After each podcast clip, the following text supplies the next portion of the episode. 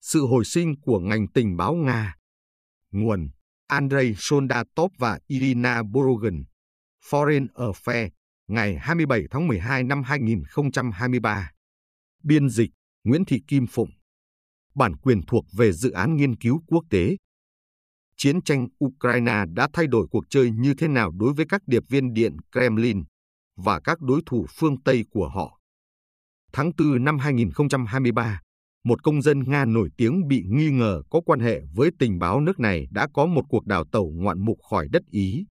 Atem Út, một doanh nhân và là con trai của một cựu thống đốc Nga, đã bị giam giữ tại Milan vài tháng trước đó với cáo buộc buôn lậu công nghệ quân sự nhạy cảm của Mỹ sang Nga. Theo bản cáo trạng do Tòa án Liên bang ở Brooklyn, New York, công bố vào tháng 10 năm 2022, Út đã buôn bán trái phép loại chất bán dẫn cần thiết để chế tạo tên lửa đạn đạo và nhiều loại vũ khí khác. Một vài trong số đó đã được sử dụng trong cuộc chiến ở Ukraine. Tuy nhiên, trong lúc đang chờ dẫn độ sang Mỹ, Út đã trốn khỏi Ý với sự giúp đỡ của một băng nhóm tội phạm người Serbia và trở về Nga. Vụ đào tẩu được Wall Street Journal đưa tin vào mùa xuân năm ngoái, chỉ là một trong hàng loạt các vụ việc gần đây cho thấy lực lượng tình báo Nga đã tập hợp lại ra sao kể từ khi bắt đầu cuộc chiến ở Ukraine. Quay trở lại mùa xuân năm 2022, vài tháng sau khi Tổng thống Nga Vladimir Putin phát động cuộc xâm lược, các cơ quan tình báo Nga dường như đã bị bối rối và mất phương hướng. Các nước châu Âu lần lượt trục xuất các nhà ngoại giao Nga. Theo một ước tính của Anh, khoảng 600 quan chức Nga đã bị trục xuất khỏi châu Âu, trong đó có 400 người được cho là gián điệp. FSB, cơ quan an ninh nội bộ của Nga, cũng đã đánh giá sai mức độ kháng cự mà quân đội của họ sẽ phải đối mặt ở Ukraine khi cho rằng Nga có thể nhanh chóng chiếm Kiev. Điều này đã góp phần khiến Nga phải bẽ mặt trên chiến trường. Nhưng giờ đây, mạng lưới tình báo nước ngoài của Nga đang quay trở lại báo thù. Và nó cũng đang trở nên sáng tạo hơn khi ngày càng dựa vào công dân nước ngoài, chẳng hạn như băng nhóm người Serbia đã hỗ trợ út để vượt qua các hạn chế đối với công dân Nga. Trước chiến tranh, các cơ quan tình báo phương Tây chủ yếu xử lý các chiến dịch tình báo do công dân Nga thực hiện. Nhưng tình hình đã thay đổi. Hiện tại, các hoạt động tình báo của Nga đang sử dụng khá nhiều công dân nước ngoài, và chúng không chỉ bao gồm việc do thám phương Tây và theo dõi các chuyến hàng vũ khí đến Ukraine mà còn gồm cả việc gây áp lực lên những người Nga lưu vong và những người phản đối chế độ Putin đã trốn ra nước ngoài kể từ khi chiến tranh bắt đầu. Bằng chứng về các hoạt động kiểu này đang xuất hiện ở khắp mọi nơi, từ Georgia và Serbia đến các nước NATO như Bulgaria và Ba Lan. Chẳng hạn, vào đầu năm 2023, Anh đã bắt giữ 5 người Bulgaria bị cáo buộc làm gián điệp cho Nga,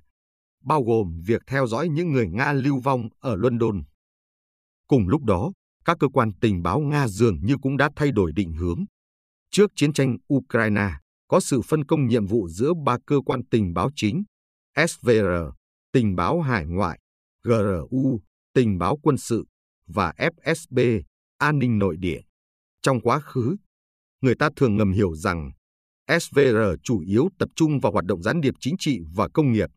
còn GRU tập trung vào các vấn đề quân sự trong khi FSB chủ yếu tập trung vào chính nước Nga, sử dụng các chi nhánh nước ngoài của mình để tiến hành các chiến dịch chống lại người Nga ở nước ngoài và giúp duy trì quyền lực cho các chế độ thân thiện ở các nước láng giềng.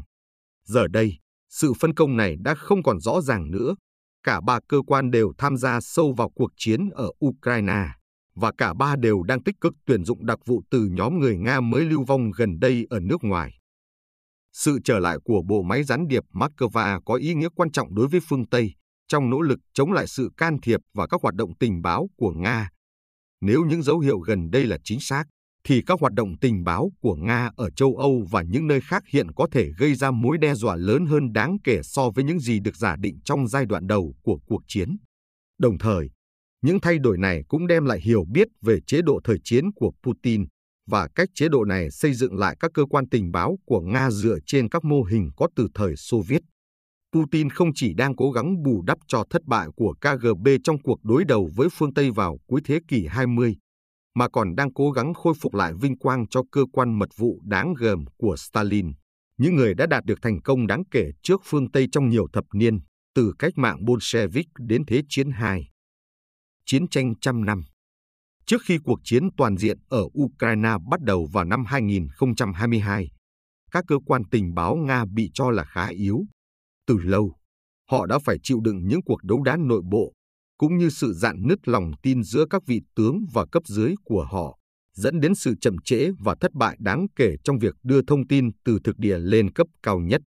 Trong khi đó, các chiến dịch tình báo của Nga ngày càng bị gắn liền với sự cầu thả. Như trong hai vụ đầu độc bất thành cựu sĩ quan quân đội Nga Sergei Skripal ở Anh vào năm 2018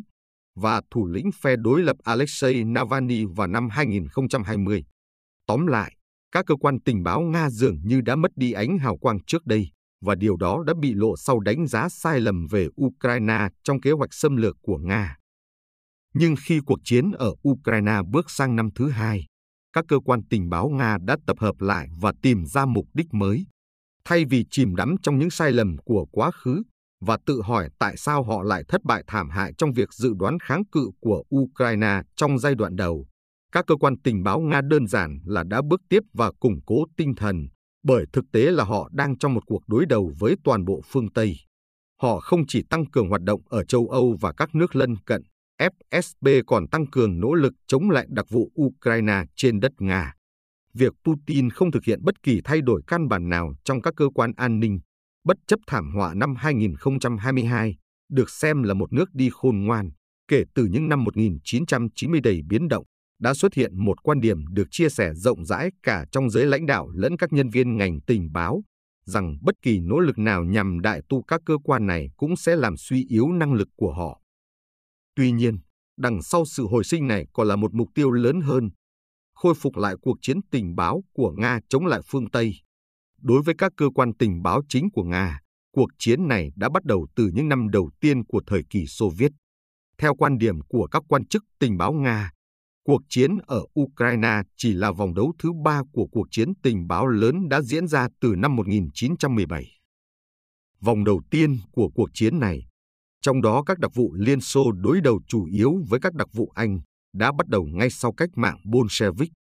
Khi đó, các đặc vụ Liên Xô đã ngăn chặn thành công mọi âm mưu kích động sự phản kháng chế độ Bolshevik từ nước ngoài. Họ đã làm điều này bằng cách tiến hành một chiến dịch cờ giả quy mô lớn và cực kỳ thành công, có mật danh là Just. Trong đó họ dụ dỗ những người Nga lưu vong chính trị, cũng như các đặc vụ Anh, đến Liên Xô để giúp đỡ một tổ chức chống Bolshevik giả mạo. Bằng cách này, những nhà hoạt động chống Liên Xô đã bị xác định danh tính và bị sát hại. Xung đột lên đến đỉnh điểm trong Thế chiến II,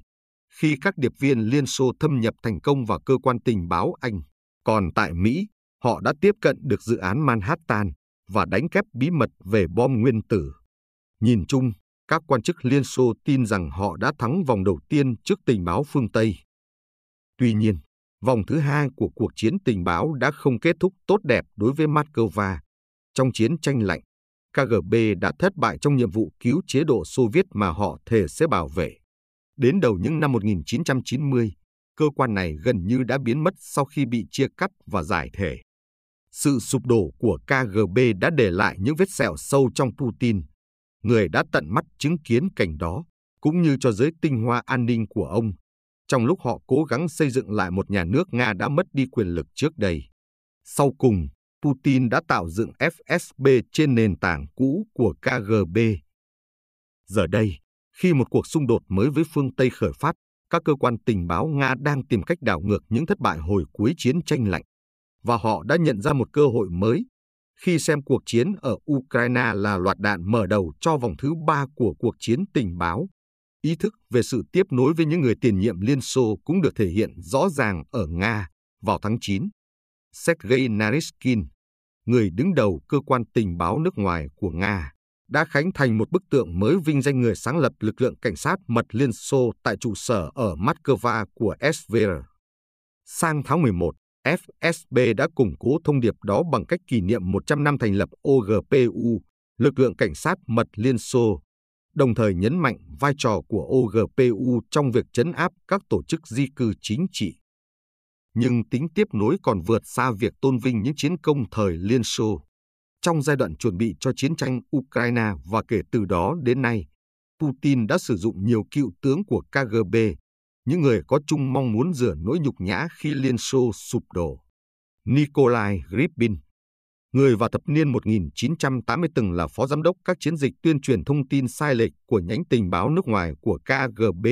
đã trở thành lãnh đạo một viện chính sách mới của Nga, thành lập vào năm 2021, có tên là Viện Nghiên cứu Phát triển Truyền thông Quốc gia,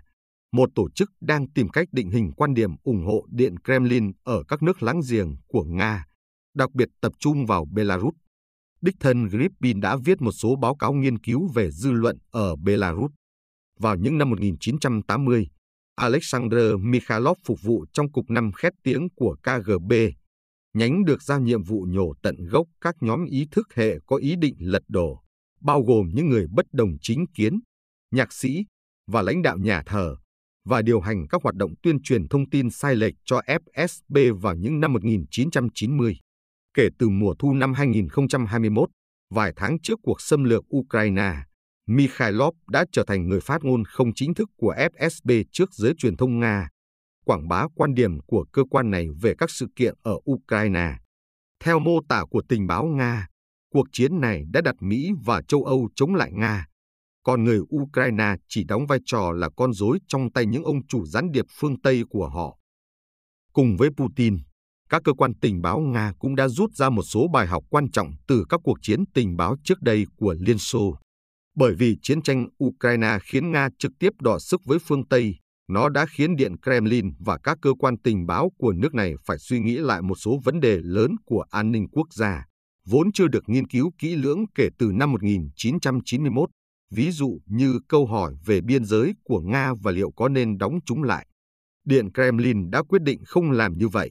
và điều đó đã mang lại lợi ích cho các cơ quan tình báo, vốn có thể tận dụng làn sóng di cư mới của công dân Nga sang châu Âu và các nước láng giềng khác để bù đắp cho việc trục xuất các nhà ngoại giao Nga khỏi các thủ đô châu Âu.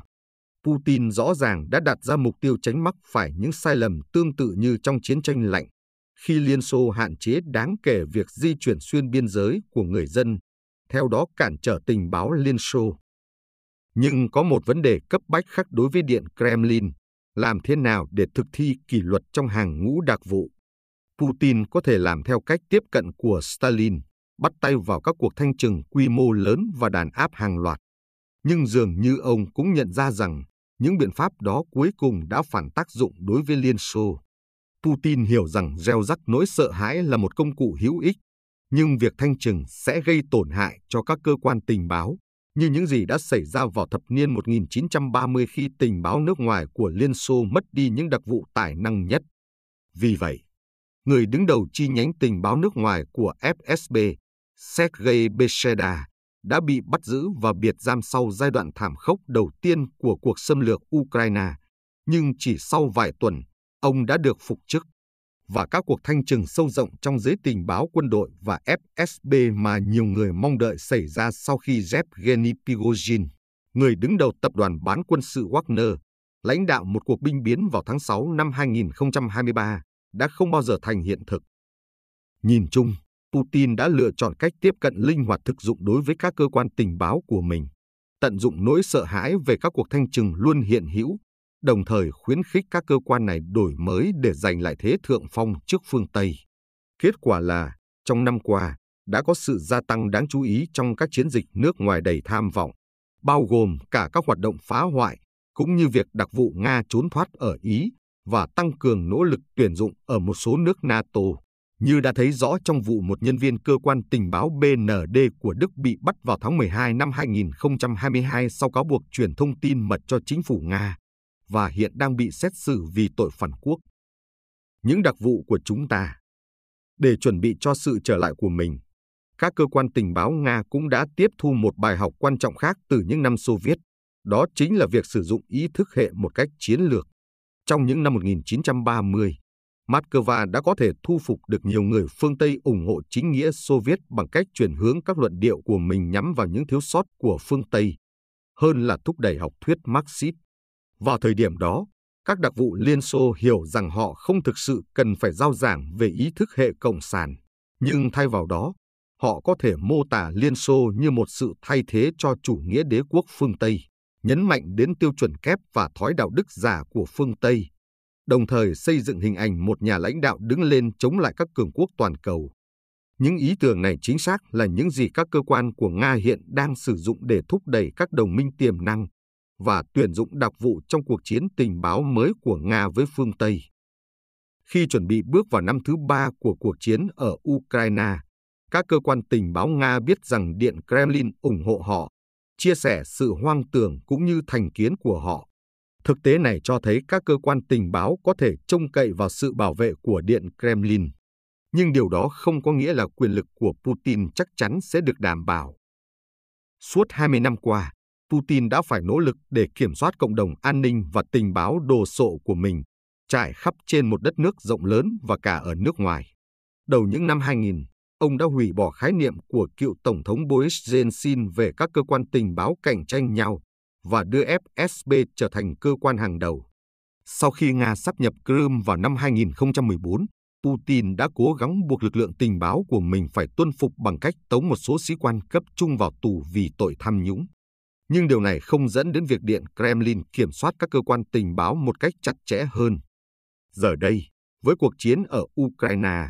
Putin đang cố gắng tránh những sai lầm trong quá khứ và giữ cho lực lượng tình báo của mình luôn trung thành. Hiện tại, ông cũng đã thành công trong việc làm cho họ mạnh hơn bất kỳ thời điểm nào trước đây trong cuộc chiến. Nhưng không rõ liệu điều này có cải thiện khả năng kiểm soát của ông đối với họ hay không. Cho đến nay, Putin vẫn chưa làm gì để giải quyết vấn đề. Ông không muốn lặp lại sai lầm của Stalin khi thanh trừng các cơ quan của mình ở quy mô lớn. Nhưng ông cũng hiểu rằng, không giống như những năm Xô Viết, khi Đảng Cộng sản kiểm soát KGB, ông không còn nhiều cách để kiềm chế họ. Nếu tình hình cuộc chiến bắt đầu trở nên tồi tệ đối với Nga, quan hệ một chiều này có thể đồng nghĩa là các điệp viên của Putin sẽ không vội cứu ông ta.